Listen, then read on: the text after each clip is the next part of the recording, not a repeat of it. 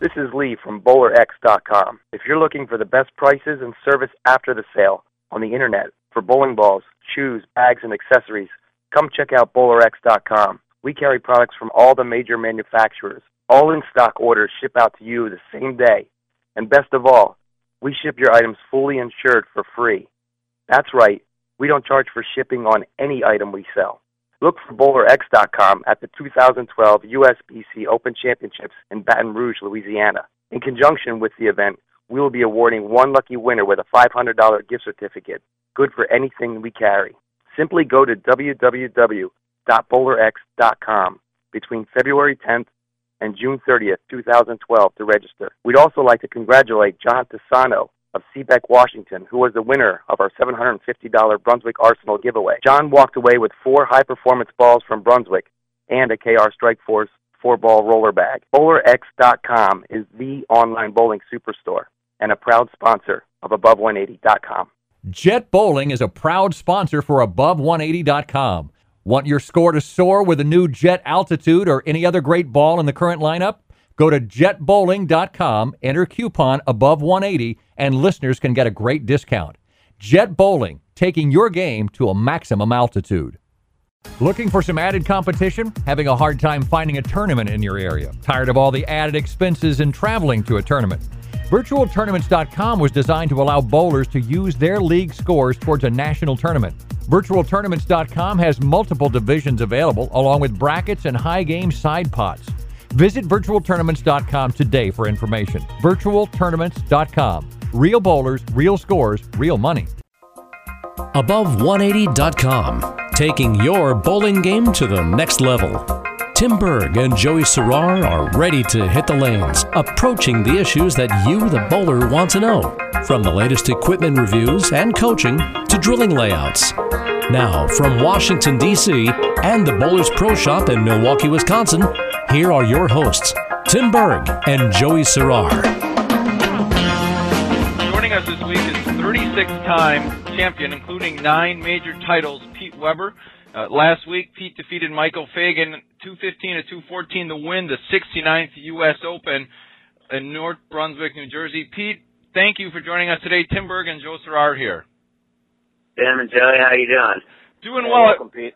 I want to begin, Pete. I got a chance on Friday. I was watching you at the U.S. Open during the Cashers qualify uh, Cashers round, and it looked like you really starting to put something together with the, the right equipment in your hands.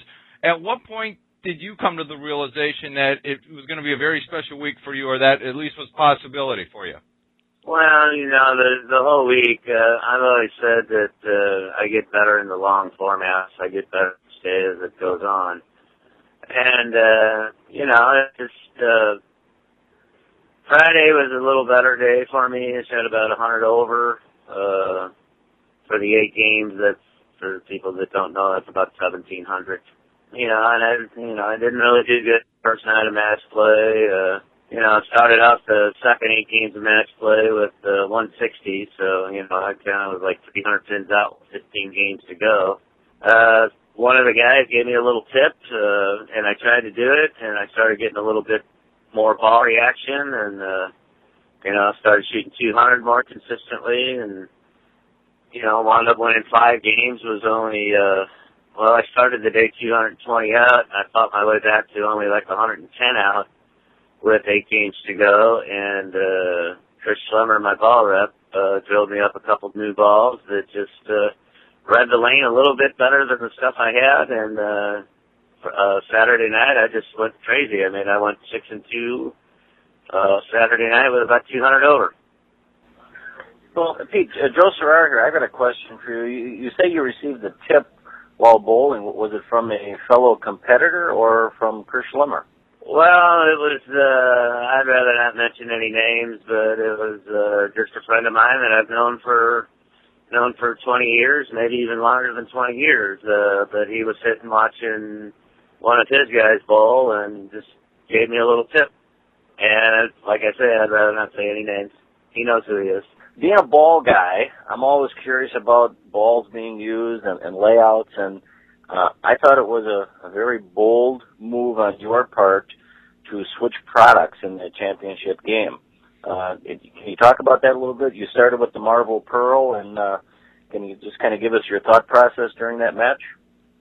Well, the, my Marvel Pearl was laid out with the with the pin down and the hole on my axis, which is six inches from my, the middle of my stand. Um, and I had a really good reaction with it. And then uh, Ryan Shafer played in there for the first game, and then Michael Fagan was playing in there too, also. So he, we kind of ate the oil up a little bit, and that Marvel Pearl just started reading the lane a little, a little too quick for the frantic. And in the practice that I got before the title match, uh, that uh, Schlem said, uh, "Hey, why don't you just throw that that frantic? Let's see what it does, you know, just in case, uh, so you have another option." And I threw it a couple times, and uh, you know, I hit the pocket with it, and actually struck with it. So I, you know, I knew what it was going to do. So when I changed to it in the title match, I wasn't afraid to go to it because I already knew what it was going to do, and so I had confidence in changing to that ball. All right, and and I noticed that the pin on that frantic was pretty much located in the center of your grip, uh, whereas typically, uh, more often than not, we, we see pins located above your fingers. Can you talk about well, yeah, why you chose that pin? Usually we have uh, basically three different layouts. Uh, pin in the middle of my stand, like you saw on the TV show on the Frantic. Uh, the pin either right below my fingers or right above the fingers. And usually when we have a pin down, my hole goes down away from my axis point too, to get the ball into a roll a little bit quicker. But what he did with that frantic is he, he took the hole and put it down, but he moved it closer to my thumb hole so it would kind of lay off a little bit on the back end. And that's why I went to that ball because it wasn't so sharp on the back end. And it gave me a much smoother, more controlling roll. And that's why I switched. Again, joining us on the Above180.com podcast is five-time major champion Pete Weber. That probably never gets old hearing that as your introduction, Pete. Uh, wanna wanna ask you a question here. Uh, a lot was made of your reaction to some movement that was made by by folks during your when you were bowling. It happened during the the first match against uh, Ryan Shafer, and it happened a couple times scattered throughout the show. Uh, would you care to explain to everyone what happened? Because all all the people that weren't in attendance, all we saw was what was on TV. Uh, could you kind of explain it as best you could? What was actually happening uh, to, to while you were bowling? Well, uh, I anything shit. I, I remember against Belmo and Fagan. Uh, but the the one uh, there was a girl that was sitting to my left, but I could still see her when I was on the approach, and she was just moving around while I was trying to start my approach, and you know, it kind of bothered me. And uh, then a little later in the game, there was another lady a little farther down the lane, right next to the like rail, and uh, she started moving around, and so I had to get a little bit more belligerent, I guess. And, you know, I asked him to stop moving again, and then I had to ask him what was so hard about that to understand, and you know, I just me being me.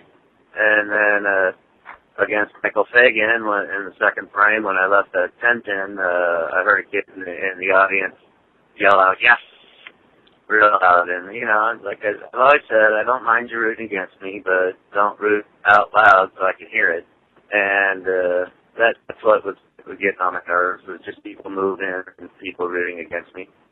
Uh, Pete, would you be a fan? Uh, the I know the PBA does their best to try to keep the fans as close as they can to the action, but would you be a fan of them maybe moving that back a lane to go so that that won't be caught out of your peripheral vision? No, I I don't care if they're that close. Uh, you know, as, as long as they they stay still, I don't have any any problem with it. And it, it creates a little more excitement for for them. So uh, it doesn't really matter to me if they want to move them back. They can move them back. If they don't, then no big deal. After winning the U.S. Open, are you, you're going to a tournament in uh, Muscatine, Iowa? Muscatine, Iowa, yeah. Uh, Muscatine, Iowa. How do you motivate or get yourself ready to top the U.S. Open? I mean, you know, both physically and mentally. How, how do you psych yourself up to want to go out there and, and kick some butt? Well, you know, it's it's uh, it's to be hard to top U.S living and well, you know, maybe I don't want to bowl, but you know, I gotta go bowl them anyway, just to make money, or you know, and add to my regional titles too. You know, I'm, I'm Dale Traber got a few more than me now, and uh, I want to get back out and I want to bowl because I'm throwing the ball good, and I don't. I've got to take advantage of while I'm doing it. While I'm throwing the ball good, I got to stay out here and bowl as much much as I can. Right, and, and you are throwing it rather well right now, so I think we're going to see quite a bit more of you, Pete, uh, in the near future. And I, I wish you the best of luck. I always get the guys on from their their manufacturer and have them talk about their bowling balls. So just talk a little bit about some of the great pieces you've been throwing with Storm. Oh well, we we had a couple of new ones come out. We had the Modern Marvel come out, and we had the Frantic come out. We had uh, the Crossroads come out, and then we just had a new one come out called the Vivid. But I really haven't got a chance to throw that one, uh, so I really can't comment on it. But the the Crossroad is, is, is a good um, medium ball. It's a good all around house shot bowling ball. It's probably going to bowl read house shots very well. Uh, the Modern Marvel is a little bit. Uh, is a little bit more aggressive. Probably need a little bit more oil for that ball. And uh, what was the other one I said? The Frantic. The Frantic, yes. The Frantic. That that's uh, probably a little more aggressive than the Crossroads. It it picks its roll up a little quicker and and has a little more skid snap uh, reaction to it, to where the the uh, Crossroads is a little more even rolling in in doing a lot of the proams that you have to do with the PBA, uh, one of the reasons that me and Joe started above180.com, and one of the things we really wanted to do is help bowlers take their bowling game to that next level. So in doing these proams, what is one thing you see bowling with the amateurs out there, or even maybe even you see at, at regional folks? What's what are they doing that really is holding them back from taking their game to the next level? Well, the the thing I see most, and not just in amateur bowlers in the country, but around the world, is that they really don't take their spares very seriously.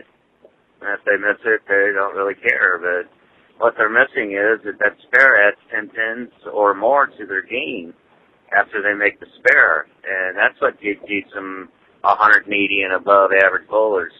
But, you know, that that's something that at home when I'm practicing, I mean, uh, maybe I don't practice a lot of spares, but at least one day I shoot them all when I leave them so I know I still know how to make them, and I still know that I know how to throw the ball flat.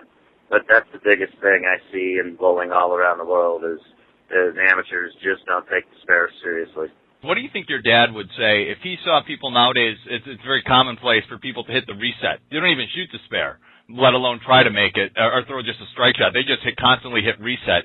What do you think some of the bowlers, you know, the Don Johnsons, the, the your dad, the Dick Webers, what would they say to people resetting on, on spares instead of shooting them? No, about the only thing I can think they'd say is you better practice those because those count too. I mean, they are a part of the game, so you better practice those. Well, again, Pete Weber, thank you for taking time to join us on the Above180.com podcast. We're going to uh, wish you best of luck this weekend. And uh, Pete, continued success on the PBA Tour. Hope to see you for many years to come out there. All right, Tim. Thank you so much. You bet. For Pete Weber, Joe Serrar, this is Tim Berg saying good luck and good bowling.